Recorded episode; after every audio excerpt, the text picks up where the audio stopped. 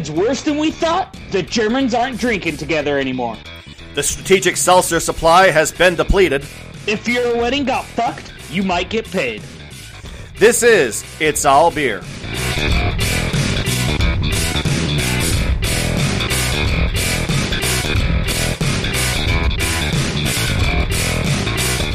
Welcome to It's All Beer, truly the podcast for this time and place. Basically, two guys day drinking and talking about beer and avoiding at all costs the real world. I'm Jeremy Jones. I'm Tyler Zimmerman. How you doing today, Tyler? Oh, pretty good. How are you? I'm doing. I'm doing all right. Uh, sipping on a uh, a. So this is a uh, uh, uh, the Tierra Madre Lager from Mother Earth. Uh, this being the last week of uh, Idaho Craft Beer Month. Uh, decided to, I haven't gotten my hands on this one yet, and um, you know I gotta say, as much as I love Mother Earth, I'm not 100% sold on this one.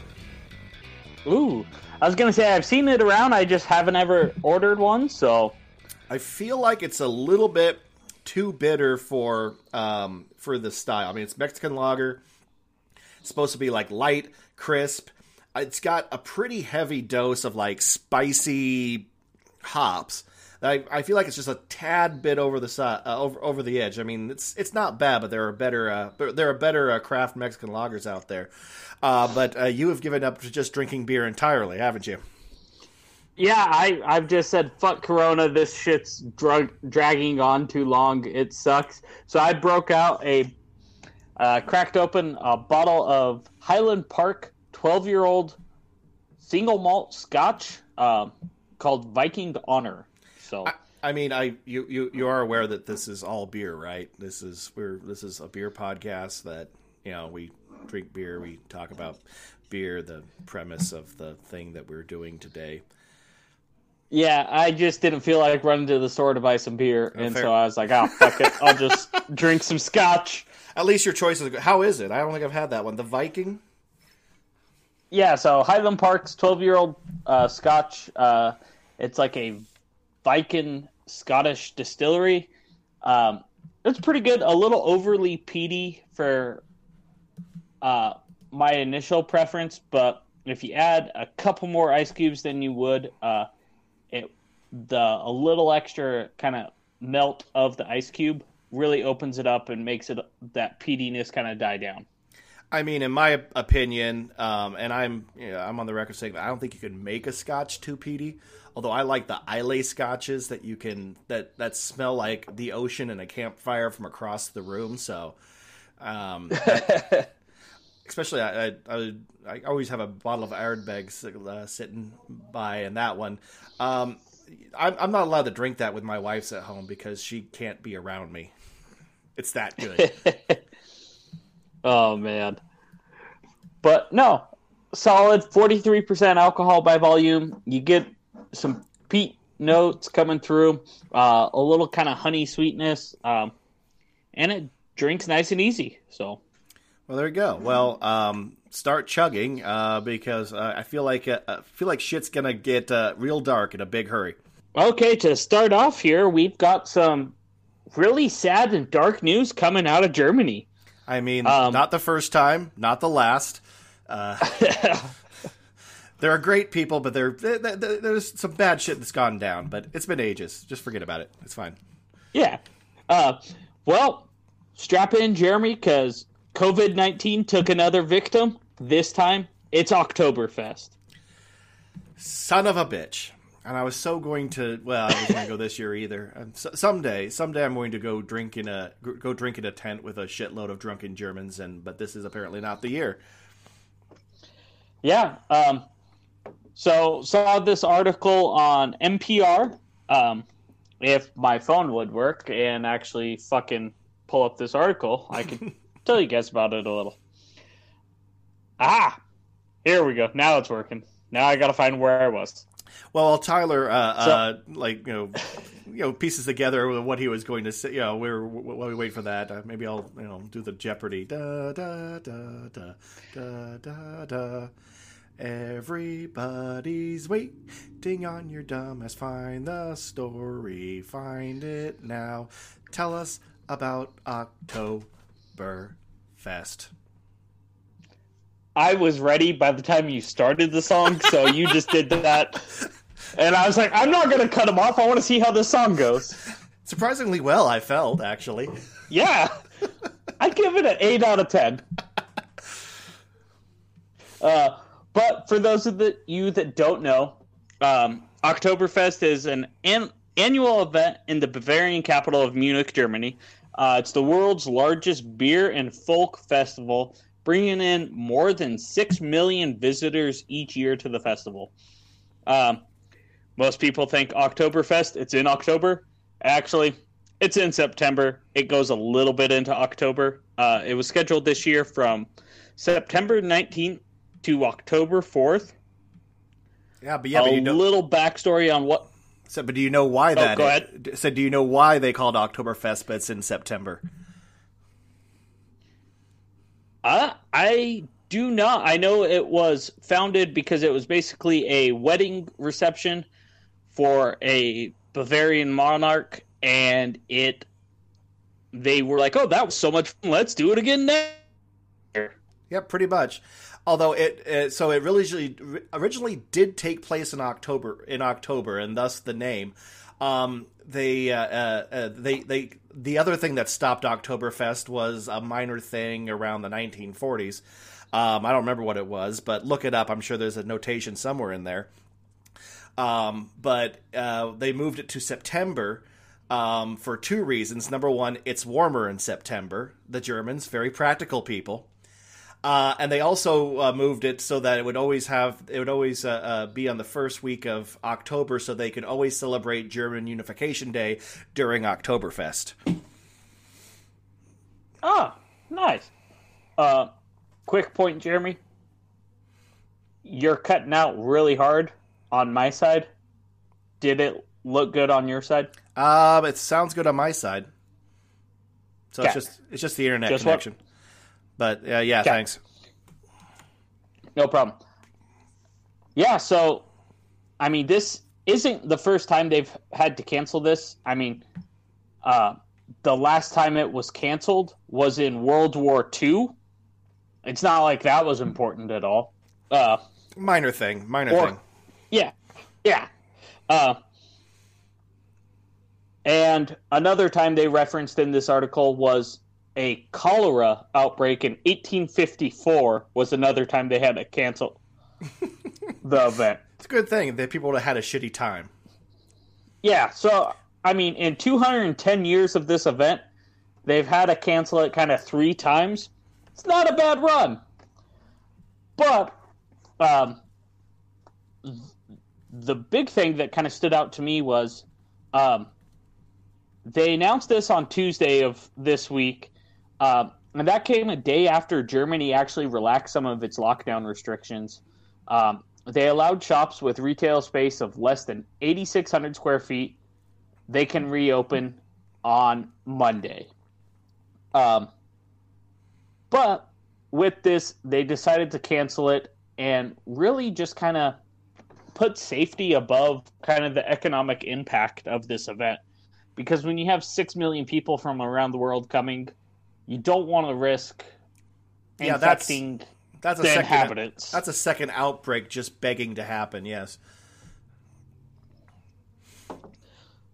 So I'm sad to see it go down, but I'm glad they made made the call and said, you know, we're just we're gonna cancel it. It's better for everyone. We'll come back better next year. I mean, yeah, yeah, same, exactly the same. It it makes total sense just to call it a wash, even if the even if it, uh, although Germany's uh, uh, uh, system is much better in place than uh, other countries we could talk about, and have relatively contained their their infection. Um, yeah, I don't think. I think any major international events are fucked. I think didn't they? I they I barely pay attention, but they canceled the Olympics too. I imagine. They postponed it until next summer, uh, pending. They said if Akira is not ready by next summer, they're canceling the Olympics. But if Akira is ready, the Olympics will happen next summer.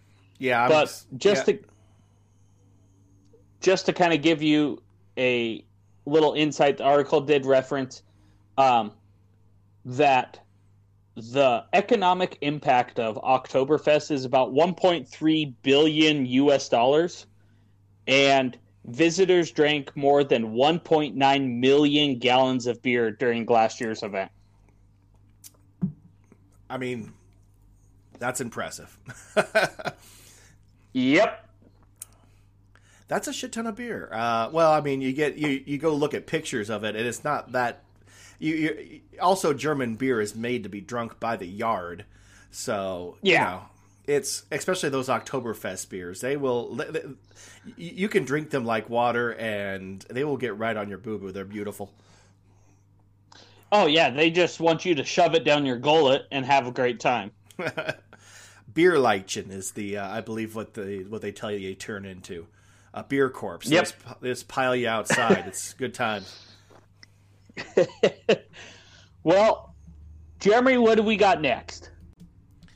All right, quarantine people drank all the fucking hard seltzer news now. Um, this actually. Oh from... god damn it! I mean, I feel like we haven't talked about hard seltzer for a while. It's as we've we have kept it, this to it's all beer fairly well, but I mean, it, hard seltzer is in the news, so let's talk about uh, that piece of shit fruited or like semi sweetened water. uh, this comes from Brewbound by Justin Kendall and Jessica Infante. Uh, so I'm not sure if you were aware, Tyler, but last year was uh, kind of a big year for hard seltzer. Just a little.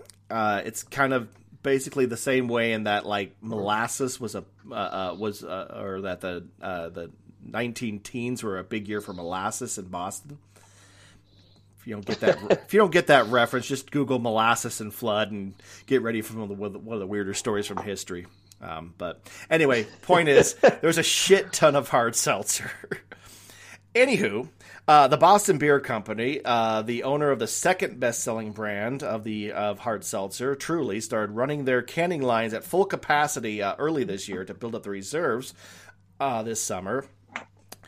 And then the virus hit.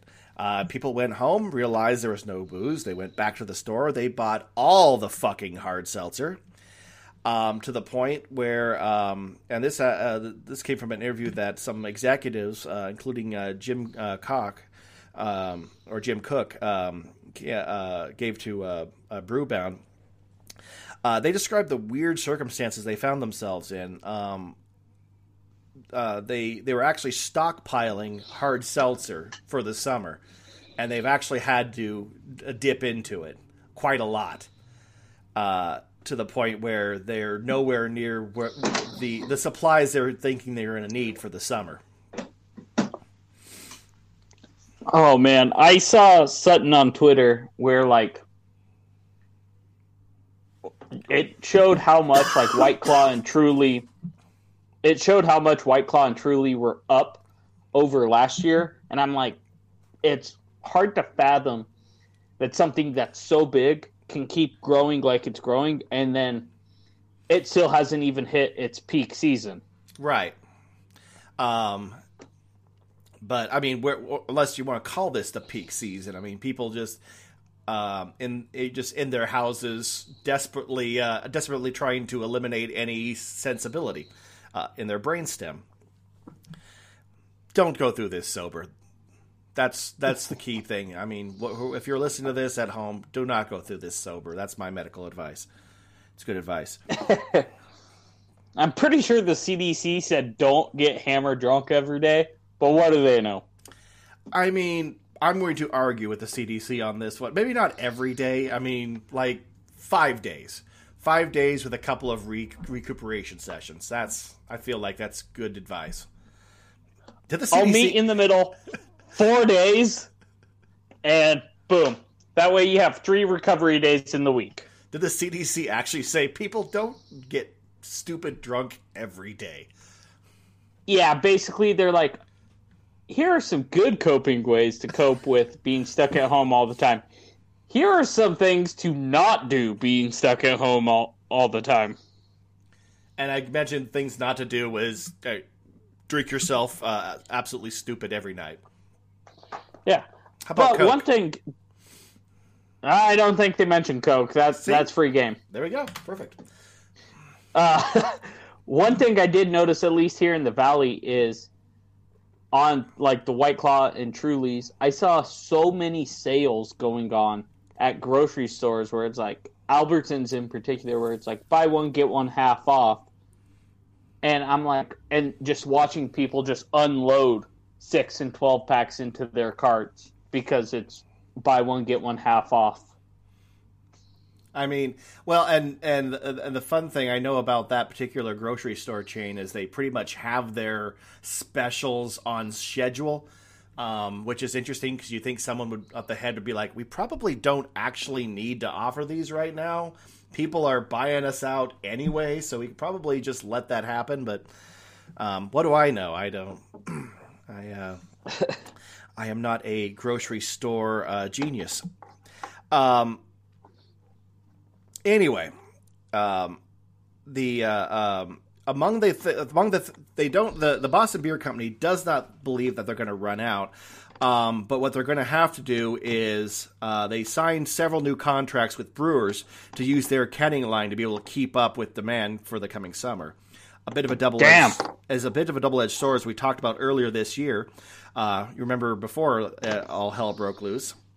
Um, the fact that Sam Adams uh, contract brewed for a large portion of their production, especially with Truly, uh, cut into their profits, which uh, made investors really nervous in January. Remember that when a cute little thing like profit margins would make investors poo poo in their pants? Isn't that, isn't that adorable? Now the stock market's just on fire and people are jumping out of buildings. but actually, Sam Adams doing pretty good. So there you go. And that's my stock advice: uh, drink a shit ton of beer and go buy Sam Adams. I'm just hitting all the high points. I'm a financial advisor and a doctor. I am none of one. I'm neither one of those things. Don't fucking listen to me, except about beer. Anyway. Um, and actually, in addition, they added a canning line at their Pennsylvania location. Uh, Sam Adams did. Obvi- obviously, this was not a new thing. This was something they were planning. Um, and even um, uh, Koch even added they might consider adding additional contracts. Um, but they pointed out that since, I mean they pointed out that a lot of breweries are running under capacity, but but it might be hard to find since where a lot of small breweries are are lacking is not in uh, canning, it's in the fermentation. So and they've got quite enough room for to produce the fizzy seltzer water. Uh, thank you very much. Um, but the the article also hit, hit upon something else that's become actually a major problem for craft breweries. Um, we've through this whole thing. I mean, you and I have talked over and over again over again about um, you know first beginning like to speculate. Well, if you have if you have a, beer in grocery stores, you're probably going to be doing better than anybody else, and that's proven to be true. Um, the big question, though, I think that's been a lot of people's mind is if people are buy, uh, are buying a shit ton of beer, um, uh, but craft breweries are still struggling. Where, where is the money going?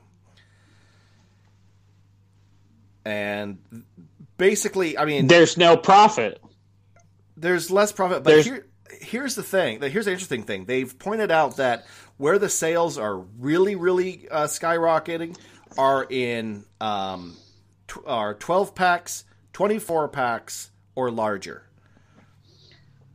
I, I was gonna say I'd be curious to see like founders 15 packs of all day IPA, like what the IRI data on that is and how it's doing.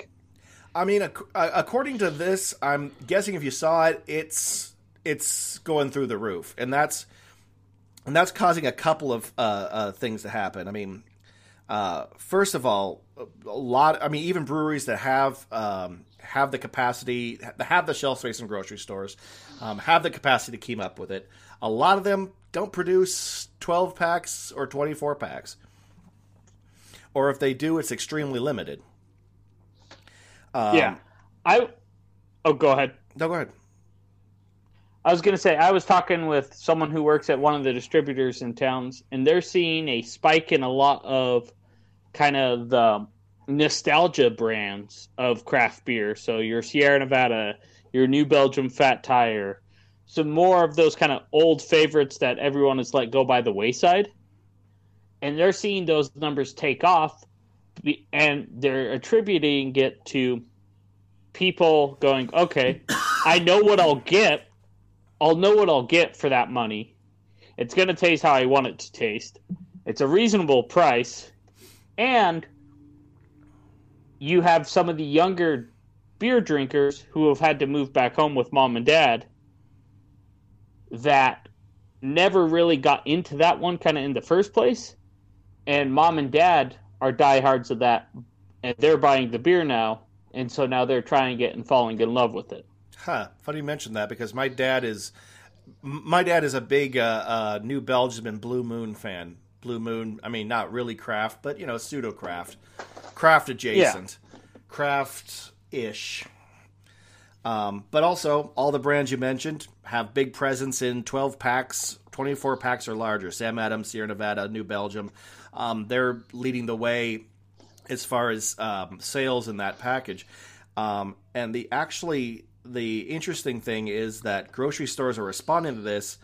Um, well, grocery stores and wholesalers are both responding to this um, because it benefits them to have fewer SKUs or just fewer items SKUs. That's the, uh, the, the the cutesy little word they use in the industry for uh, a thing on the shelf.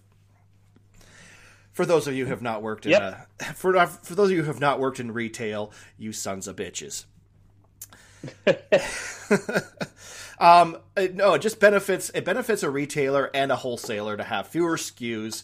Um, just and just because you have fewer things to fucking keep track of. If you have you know larger package but fewer of them, you know you it's easier to manage your inventory. And of course, you know for wholesalers and retailers, um, the uh, you know since they have pretty much straight profit margins, um, the uh, the you know the sheer profit from these packages are much better. So they're responding by adding more of these and slowly pushing um, uh, pushing other brands off the shelf is essentially. So um, it seems like you know, according to, again, this is according to uh, um, what the Boston Beer Company was uh, describing. Um, they, you know, you're seeing you're you're seeing a, a, a, more spaces for bigger package, um, and you know those brands being a major f- focus. But you're seeing more and more smaller brands pushed to the side. Huh.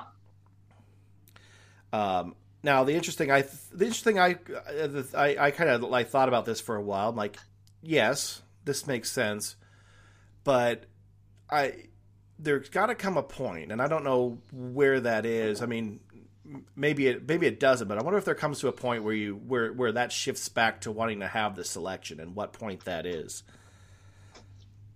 I think once this kind of dies down, a couple months after it's kind of fully finished off, life's getting back to normal, that's where it's going to start coming back in.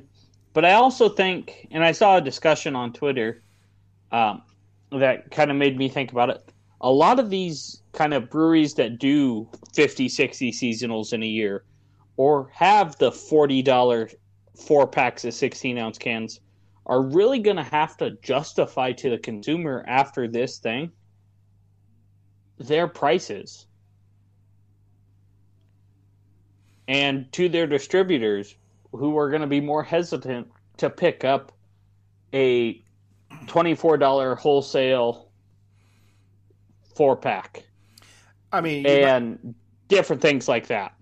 You, you you may find a lot of those, you know, moving into the realm of specialty. But I mean, you, you, you yeah, that's an interesting point because you found um, I mean, I, I remember reading a, a, a, few books about the uh, the history of craft beer. One of the biggest roadblocks um, early in uh, in the in the craft beer industry was trying to convince people to pay more per pint or per can for for beer. I mean, it was it was a hard hurdle to you know to take out to bring beer and say, yeah, this cost you know ten bucks a six pack. When Budweiser even then was like five. Um, yeah. Now, I mean, and now you've almost seen the uh, the you know that that that has been cleared in street shoes almost because I mean now a ten dollar a ten dollar six pack of craft beer is I don't think anyone denied that. Yeah. No. Um, you know, it's not uncommon to see fifteen dollar four packs, twenty dollar four packs. uh, and it thirteen dollars six packs. Yeah, right. And then it's you know they you know and there are there are you know craft breweries. I think most uh, I think most of your craft breweries uh, easily charge five dollars a pint, six dollars a pint. I don't know, and I, I, I feel like here locally you're put you're you're, you're flirting with uh flirting with danger, charging more than six dollars a pint. Oh, there there's at least one that I know of specifically that does and does so quite successfully. Yep, and I mean, six dollars a pint. I feel is about five fifty. I feel is average for Treasure Valley. Most places either charge five or six, and no one's going to bat an eye. Uh, I actually saw a cool little infographic uh, that I'll have Jeremy tweet out if he can, or tweet the link to it.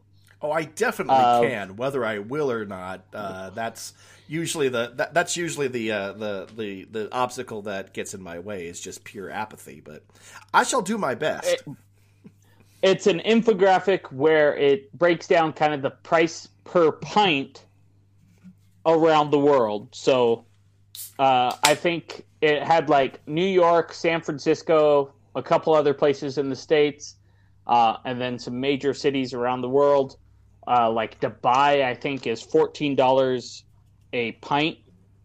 San Francisco averaged about seven, and then some places in the Czech Republic were like 150 or two two per pint. So it just kind of breaks that down. And so seeing that, oh yeah, the average price of a pint in San Francisco, seven bucks, I was like, okay, we're not super far off here in Boise at five to six. No, you're not. And um, but uh, I mean, there. Uh, um, I think people who I think people who like craft beer when you know when they can start drinking at the uh, pub again will settle right back in um, to those. I mean, even even at those prices, and even like ten dollars a six pack, even fifteen dollars a sixteen ounce four pack. You know, I kind of said it before. Beer is that is that uh, affordable luxury that even if yes. you're even if you're if you're scrapped for cash, you've uh, you've lost your job or had to take a new job for less money and you're you know struggling to afford things i mean usually you can scrape 10 bucks together once a week for a six pack of nice beer. Yep, I was to say you may drop from a four, $20 four pack a couple times a week to a $10 six pack a couple times a week or once a week or whatever it is. But you're still to kind of maintain that craft. Or you might, or you might still stick with that uh, fifteen dollar four pack, but maybe just get one for the week. You know, you, you'll get a you'll get a twelve pack of uh, of Modelo, and then one four pack of uh, of the uh, uh, of, of, that sixteen ounce. You know, so there's your there's your drinker, and here's when I need a treat. Yep.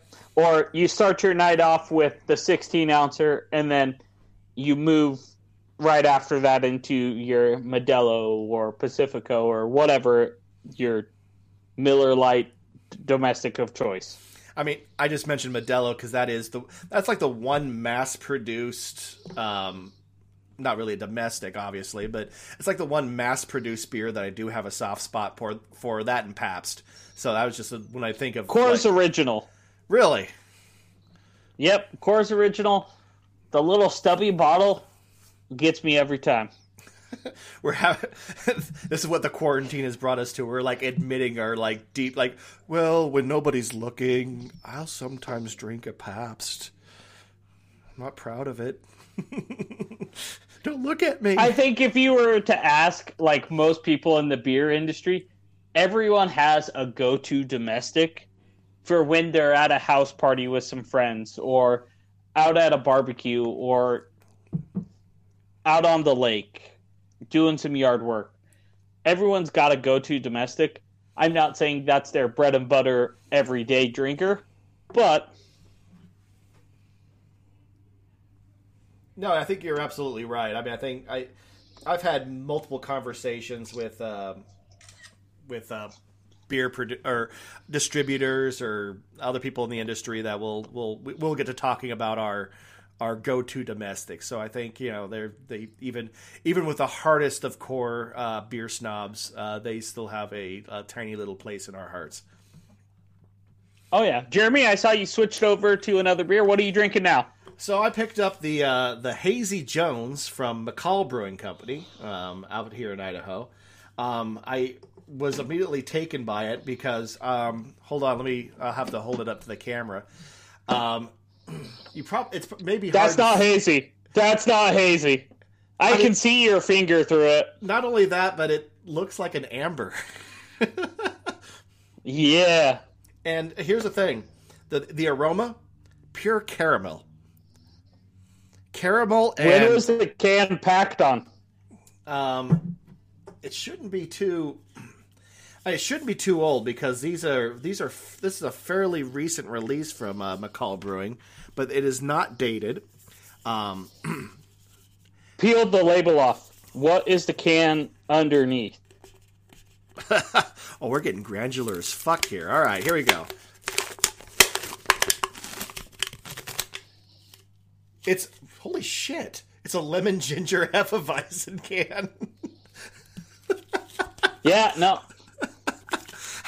all right. Part of tell- me was thinking, did someone mess up and accidentally grab like a case of the wrong beer and label it? Because I know printed cans are cheaper, but you have to buy a higher volume. Okay. So if you buy a blank printed can, or some places will do like their top two or three sellers in a printed can, and then just label over the top of that with whatever beer goes inside there. I did not um, know that to reduce their cost. So I, but that wouldn't be a lemon ginger hef that you're drinking. So definitely not. I guess, I guess that's what they were shooting for. Um, I mean, it wouldn't surprise me that much if uh, McCall Brewing Company wasn't had. Listen, all right, we're going to get off on a little bit of a tangent, but I'm just going to go ahead. I'm going to drag the soapbox over here. dear craft breweries, um, I know you hear a lot about these uh, hazy IPAs, and you th- and you think to yourself, "Well, I can make a beer hazy." Um, that's not what a hazy IPA is. Um, a hazy IPA or a juicy IPA features uh, uh, uh, features a lot of hop aroma, specifically New World hops, including tropical fruit, uh, citrus, um, sometimes some candy like, or even um, uh, or even uh, other fruity flavors. Um, it can feature a lot of pine. That's okay. Um, but uh, what it shouldn't smell like is caramel. You are doing it wrong. Um, and it's a lot of work to get it to stay hazy. I mean, it's a okay. It's a very, very another public service announcement. Um, your hazy IPAs should not be uh, bitter. I mean, they can be a little bitter, um, but the point is to accentuate the hop flavor, not the bitterness. If I feel like scraping the back of my throat, you done fucked up. uh, I should, I, you know, I, I, should have known that. Uh, uh, I mean, McCall Brewing Company, they do a couple of things well. Um, hazy IPA was not among them. But I'm going to enjoy my uh, uh, West Coast IPA. Um, Tyler, uh, I feel like you had some news about uh, you had some uh, something kind of personal that hit you uh, uh, in your life a little bit. Yep, there's a reason I'm drinking scotch this week. Uh, so, for those of you that don't know me, I was I'm engaged right now. We were scheduled to be married on May 23rd here in the Treasure Valley. Well, that all went to hell in a handbasket with fucking COVID. So we spent the last week frantically trying to realign vendors with postponing the wedding. So we're calling vendors, we're calling the venue, trying to figure out when when works for everyone to get married. Well, we are also at a venue that is very popular out here in the Treasure Valley. So they were already mostly booked. They had no Saturdays left for the rest of the year. Uh, but they had some Fridays and Sundays. So we had to postpone till a Friday in October to get married. It happened to work out with all our vendors. So we were able to get it rescheduled and deal with deal with the hecticness of that. Well, a couple big name breweries are, trying to reach out to help all the couple help a couple of the couples that have had to deal with the shit show of trying to get married during COVID. Uh, Miller High Life is giving away to three couples $10,000 and a wedding at your doorstep if your ceremony was impacted by COVID 19. Beautiful. I love it. Uh, I am going to be entering all of these competitions as well just to see if I can cash in on anything. So I'll keep everyone posted. Uh, if I do get one of these ceremonies, I may have to live stream it on It's All Beer just to see. Oh, it will be um, there. But so with this here, uh, in the article on travel and leisure, they talked about how some people are getting creative with their weddings. Um, and weddings are normally stressful and an emotional time without adding a global pandemic. Uh, so they want to help people out by throwing an intimate ceremony and giving the couple 10 grand. So it says if your wedding plans have been impacted by the coronavirus, Miller High Life is here for you. Uh, they're doing a wedding at your doorstep. They're going to give you a chance to tie the knot. They will send an officiant and a photographer to facilitate and capture the ceremony while maintaining safe social distancing, along with $10,000 to go towards canceled wedding costs, a honeymoon fund so you can travel once it's safe again, and of course, let you buy some Miller High Life beer. Uh, of course, which would be a you need the champagne of beers if you've just got married yeah. on your front porch. Uh, which is the perfect drink to toast your new life together. Uh, the, all right, there's. I mean, the circumstances are different, but I mean, is there anything truly like Alabama about getting married on your front porch with a high life? oh, I, I. The only thing is, if I feel they need to just do it in a trailer park, just to really send it home. In fact, Tyler, I'm a little bit shocked um, that that wasn't your original idea from the get go. Um, and I sus- there's a part of me that suspects you're like sitting there going, "This is what I wanted all along."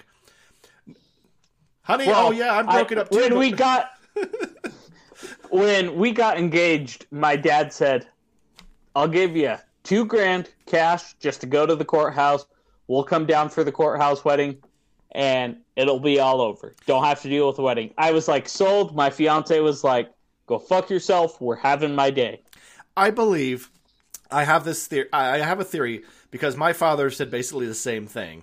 Uh, and I think uh, uh, my wife's father said they know it'll never happen.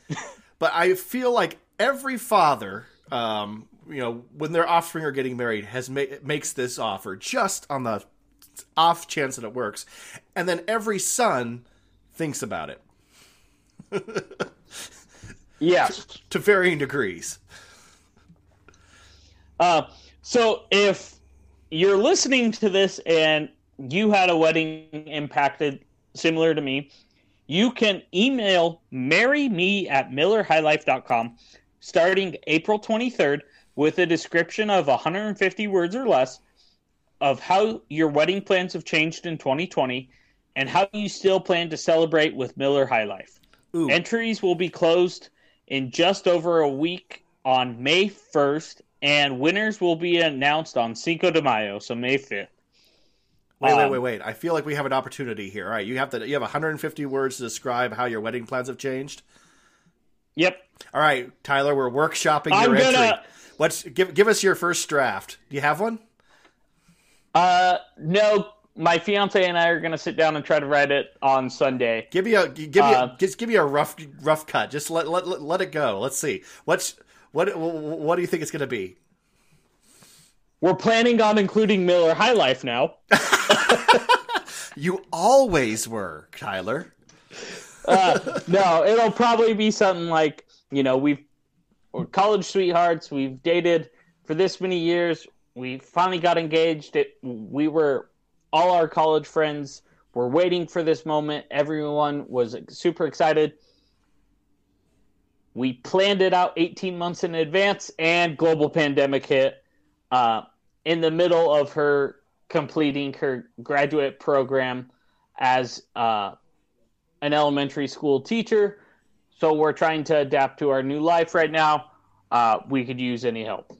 I mean, I, I, I, like I like the bringing in the, the subtle entry of the elementary school teacher. All right, teachers are very big right now. Very good, very good. Um, uh, feels like needs a little bit more pathos, a little bit.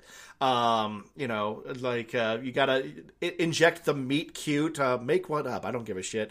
Um, and, and I, you know, and, and, I think I can get some mu- music underneath this. So, um, you know, one more time with with uh, with emotion. I'll see if I can like dub some music in.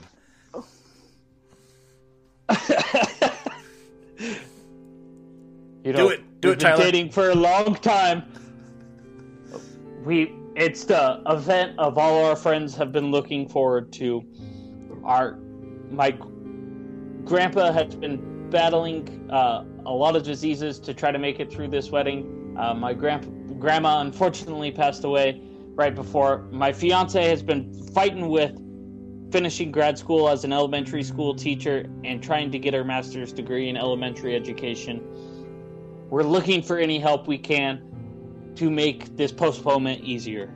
There we go. All right.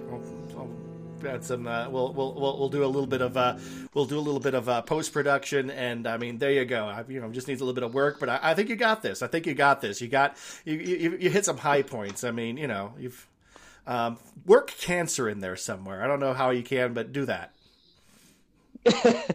uh, well, this isn't the only competition, so if you don't hit on that one, you got another option. All right. Uh, Anheuser Busch, uh, Busch Beer is offering a year of free beer to couples whose wedding plans were changed due to coronavirus. Saw this article on CNN. Uh, it says nothing can be, bring back the months of wedding planning that went to waste after coronavirus hit. But Busch is hoping to alleviate one couple's stress during the pandemic. Um, so, if your wedding plans have changed due to coronavirus, you can enter this competition too. Um, with this here, so couples who altered their wedding plans this year are asked to post a photo of themselves on social media using the hashtag Busch Wedding Gift and hashtag sweepstakes, with a caption explaining how they plan, how they still plan on celebrating.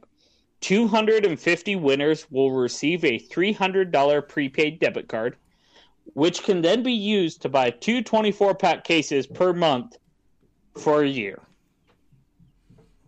Uh, correct me if I'm wrong wasn't there is was there was another um, offer that Busch Beer did um, during the pandemic that got you a year of beer. Um, I feel like adopting was, a dog. Okay, so there, so so I'm not so I'm not crazy. There's been another thing where like we'll give you a year of free beer if you do this. Correct. Here's my question. Um, is anyone actually drinking Busch beer or are they just so desperate they're like we'll give you a year of it. Just please pay attention to us. I think in the midwest there are a lot of people drinking it but when i was looking at it i was like oh this is a prepaid debit card. I don't have to buy Busch beer with this debit card. Fair enough. I can buy whatever the fuck i want I mean, I feel like it would be a little bit of a fuck you to AB InBev to like take their bit debit card and buy. I mean, it'd be a little, it'd be kind of a fuck you to go and buy craft beer, but it'd be even more of a fuck you to go and buy like a shit ton of your Coors Original.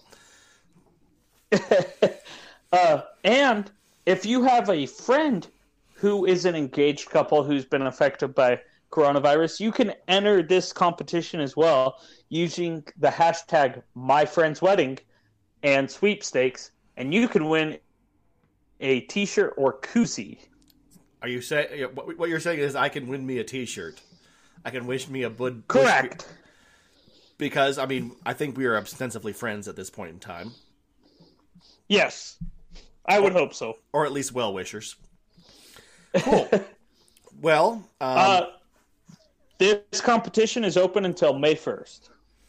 so there you go. You can either get um, uh, ten grand, a, uh, a, a a a wedding on your front porch, um, or a, a lot of Busch and a T-shirt for your friend.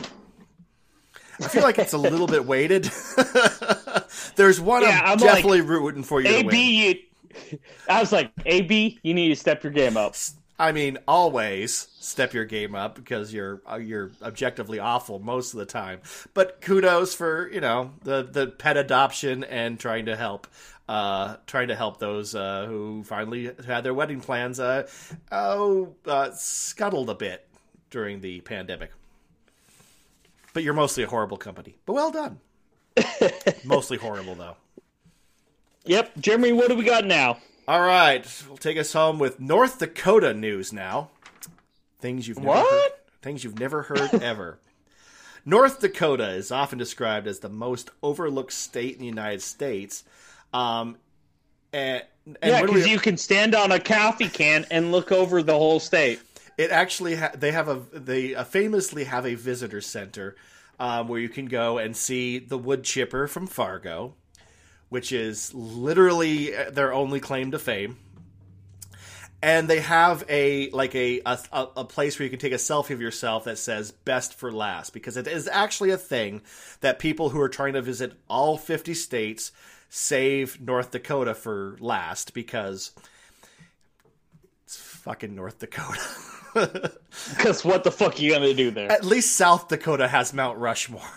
North Dakota has fuck all, except perhaps a very interesting uh, uh, uh, young craft beer scene. Um, it this is this comes from uh, the Thrillist and Andy Kryza. Kryza. I'm gonna give a give that a give that a shot. Um, the uh, uh, craft beer has finally arrived to uh, North Dakota, and it's there are some breweries that are doing some amazing things. Um, at the top of the article, he describes a scene.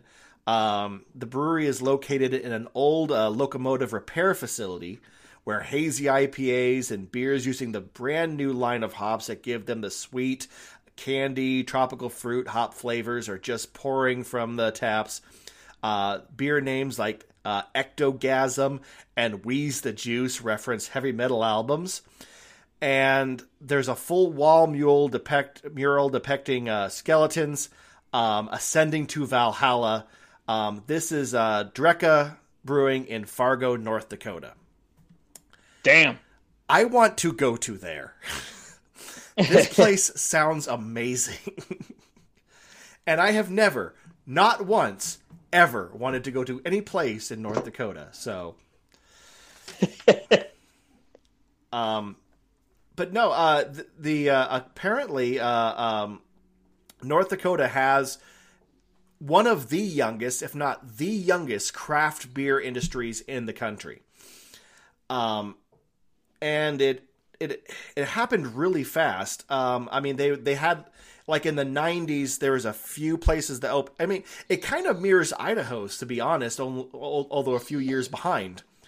North Dakota is a few years behind Idaho. I'm just going to take a i want to, everybody to take a second to let that sit in. yeah, if you're in Idaho, you're going. There's a place behind us, and if you're in California, you're going. I don't know where either of these places are. There's a place called Idaho. It's like right next to Nebraska, isn't it? Like right next to Nebraska and Illinois. no, they know where Idaho is. They're all moving here. Yeah, that's, that's good. but anyway, um, there's several reasons it took a little bit of time for the craft for craft beer to actually happen in North Dakota. Um, number one, it's fucking North Dakota. Um, if I'm not if I'm not mistaken, I think it's currently like 19.99 there, um, which actually I'm kind of thinking of it. That sounds actually rather lovely. I would I would not uh, I would not uh, uh, uh, be adverse to going back to the land of pre 2000. Um, I kind of want to book a vacation. um, but anyway, I just had a moment there. Yeah, but they're free. They're freaking out about Y2K there right now. We're freaking about about Corona. So, but even better, I mean, I'll be the guy they'll be like, "Oh my god, it's Y2K." It's gonna be fine. Trust me. We already did this. Just wait for 2016 and 2020. anyway, um, the second reason it kind of took a little bit of time for uh, craft beer to happen to uh, uh, uh, North Dakota is there were some absolutely shitty beer laws on um, on the books at the time. Um, apparently, um, as shitty as Utah is about booze, they got nothing on North Dakota. The state, Damn. The state actually enacted prohibition the year it was founded in, in 1889 and it was a dry state until three years after prohibition ended. So, for the better part of a hundred years, you couldn't drink in North Dakota. what the fuck? Well, not that much. Better part of fifty years, but that is a long time to go without a drink. I'm just saying. Yeah. Um, and I actually spent some trying t- some time trying to find, you know, because we have spent uh, we spent some effort uh, describing some arcane beer laws. Texas, Maryland, I'm looking in your direction. Minnesota, not Utah. so fast. we, it's all kind of a reoccurring theme is shitty beer laws around the country. Um, but uh, I was actually trying to find out what some of these arcane beer laws are the best I actually came up with uh, was a VinePair article from 2005 that said it was illegal to serve beer and pretzels together in North Dakota. What the fuck? Again, let's take a minute to appreciate the person that said, well, beer is fine, pretzels are fine, but when they get together and do the devil's dance, there'll be Well, hell to pay. Well, that's like those stupid like laws that are on the books in like states, and you have no idea. It's like in Idaho, it's illegal to fish off the back of a camel. First Yes. of all, who the fuck owns a camel? I mean, you have to imagine that there was. I mean, look, I absolutely believe, um, and I've heard about this law too. Although I feel like it was a giraffe, but all right, it's illegal to fish off the back Oh, of some giraffe, camel. I, th- there is like some obscure blue law in the books in Idaho, and I just I feel like knowing this state, there was some guy. Um, Joe Exotic. Idaho had a Joe Exotic who was fishing off the back of whatever he had, and people said, "Why the f- stop doing that? It's it's hard to watch." And he said, "Tain't no law against it." And it got to the point where they're like, "Fuck it, all right, let's make a law against it." I can't believe we actually have to write this down, but no fishing off the back of a camel, or giraffe or whatever the fuck it was. You can't do it. So you crazy Idaho guy, go back to your hovel with your giraffe. what are you doing with your life, you crazy, crazy son of a bitch? Anyway, but you're right. That's one of the. I mean, that's one of the. I think what was like what was. Uh, uh, having worked with um, the local homebrew club this year a little bit, um, I think the situation was less like they had s- weird laws. Just they what they just had stupid, antiquated laws that had nothing to do with the modern beer industry. And the first thing you have to do is like go through and say, okay, these laws that were crafted a hundred years ago, they don't apply anymore. Yep. the article um, made mention of like packaging size restrictions and like something about you know moving alcohol from one premise to another. It was really vague about what the laws were but it strikes me there's there were laws that might have made sense uh, but were stupid when they were written in 1910 whenever the fuck they were doing this shit um, that literally have i mean they were stupid but maybe had a point now they're just stupid and have no point and they're and they're and they are uh, limiting small businesses so i mean the first step is to go through and like okay let's make let's no shit really go and make laws that sort of make sense but um they they cleared out some of these but there are some interesting laws that are still on the books. Um, uh, uh, interesting enough, uh, it is it, it is a uh, uh, grocery stores can sell beer or they can sell booze, but it has to be rung up in a completely separate part of the store. Like a separate enclosed area. So you go with your, you walk in shame to the special booze counter and you buy it, and then you get the rest of your groceries. I'm guessing.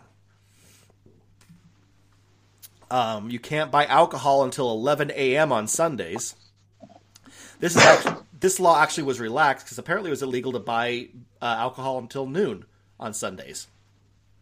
Oh damn! Because you know, why aren't you in church? I would be in church, but I'm out of beer, so fuck you. I, wasn't going to church because I don't like wine. oh, I they're they're they're fairly stingy with their wine, so. Um, uh, sales on Thanksgiving, Christmas Eve, and Christmas are not allowed. And there's no craft beer allowed in gas stations or grocery stores. You can buy it at liquor Damn. stores, but you cannot buy craft beer in gas stations or grocery stores or any place like that. Um, which is kind of a weird plus because it does mean that um, the Dakota, North Dakota brew scene has kind of grown up in a sort of a weird bubble. Like, I mean, they clearly have you clearly have a, a, few people who are educated who have been getting. I don't know what those liquor stores are like, but I, I can't imagine that there's a ton of uh, selection there. Um, but you get you you kind of get a taste of what the rest of the country has, but you don't get a good idea of what they've got going on. All you know is, is there's cool shit happening everywhere else but North Dakota, and you want some I think that should be actually the state motto of North Dakota. There's cool shit ha- happening everywhere else, and we want some. Um, but um, uh, no, it's uh, uh, apparently the uh, the the beer scene is really taking off. Um, the they're they're there's a they're educating their customer base. You know, they're they're introducing customers to IPAs, hazy IPAs and sours. Imagine like never having uh, the Best Coast IPA and going right to hazies. Just imagine that for a minute. Damn. Huh. There are people that are having this experience right now in North Dakota. Walk into a bar and there's an IPA and a hazy IPA, and your first beer is a hazy IPA. Um, but um, I mean, a quick tour of some of the highlights of the state. Um, Bismarck Brewing specializes in fruity kettle sours and farmhouse style ales. Um, Laughing Sun has made a name for itself with uh, funky Belgian styles, fruity sours, but also is wheeling out a solid lineup of IPAs and pale ales. Um, there's uh, uh, Blackwater Brewing that is uh, seven miles from a paved road because, of course, it is. Fuck yeah. I mean, again, someone who lives in Idaho, I can respect that. I feel like there's there's some there's a there's got to be a brewery in Idaho that's seven miles from a paved road, and now I want to go to there too. I think there might actually be one up in northern Idaho. Of course, it'd be in northern Idaho. That's where you would put a brewery like that. um, right now, there are only 17 craft breweries in all of North Dakota. Um, which is kind of amazing when you stop to consider that actually North Dakota, for all of its antiquated beer laws, is one of the top five beer consumers in the country. Yeah, a lot of domestic. I mean, you'd have to assume all domestic, but I mean that is an interesting, uh, like another part of this story that they really don't talk about because. I mean, while it'd be interesting to go and see what North Dakota is uh, uh, getting up to in uh, in in beer, um, the other side of it is like, if you're thinking about opening a brewery, basically every place in the world, or every place in the United States, I should say, every place in the United States is fairly well saturated. Um, you know, every major city has long since uh, uh, had too many, and we're gonna. We're, and they have been purging them left and right, and get ready for the brewery purge. I want to make that movie. Actually, that sounds like fun. Um, uh, at the end of the of this whole debacle. But even you know most markets are reaching saturation point, if not are oversaturated by sheer the by the sheer amount of choice. North Dakota, fifth biggest beer consumer in the country, 17 breweries. I feel like that's the one place that's that you could still like go and make a huge impact. Just saying. Underserved. If you're if you're looking at the if you're looking at a map of the United States saying where oh where should I open a brewery? Go to North Dakota. You know, the save the best for last. I'll pass. oh come on, that's don't you have, a little bit of you wants to go to North Dakota now? Yeah, like a check, small part. I want to go check out a couple of these breweries. I mean, and you know, and also if you make a movie about a guy going into a wood chipper, um, you can you know be a big thing in North Dakota. That's you know what that's what they're known for. That's it. That's all they got.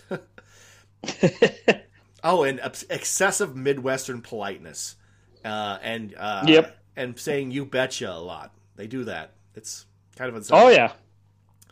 Tyler, anything to you add? betcha. Well, the only thing I have to add is ever since Harambe got shot, the world's went to shit. So R.I.P. Harambe. Fair enough. Um, and I actually did have one more thing I wanted to uh, to slip in. Um, uh, if you're listening to this and you're wanting to uh, uh wanting to uh, you're looking for a way to help craft breweries and you're already reaching the CDC uh, recommended dose of beer or way past the CDC recommended um, amount of uh, beer. Um, actually, the Brewers Association is launching the uh, uh, uh, Believe in Beer Relief Fund. Um, it is. It's, it's, going on GoFundMe um, starting on May 17th. Um, oh, excuse me, it's starting today and going through May 17th, uh, the end of American Craft Beer Week. Uh, beer lovers can go and contribute to the fund by go, by visiting GoFundMe.com. Relief funds will be available to breweries and state guilds that demonstrate immediate financial need due to the COVID 19 crisis. Uh, and meet out the outline criteria. Criteria. So um, there's uh, now a uh, there. Uh, this is how bad craft beer is at. they've got a GoFundMe. So again, First thing you should do is go to your favorite brewery and buy as many growlers as you can as you can uh, uh, drink. Um, and then if you got some extra money and are not too drunk to forget, consider uh, making a donation to this cause. All right.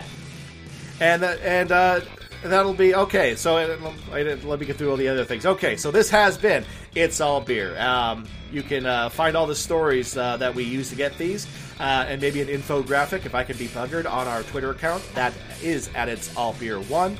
Uh, we post uh, what we're drinking up on Facebook and Instagram. You can see this uh, strange hazy IPA or not hazy IPA I've been drinking.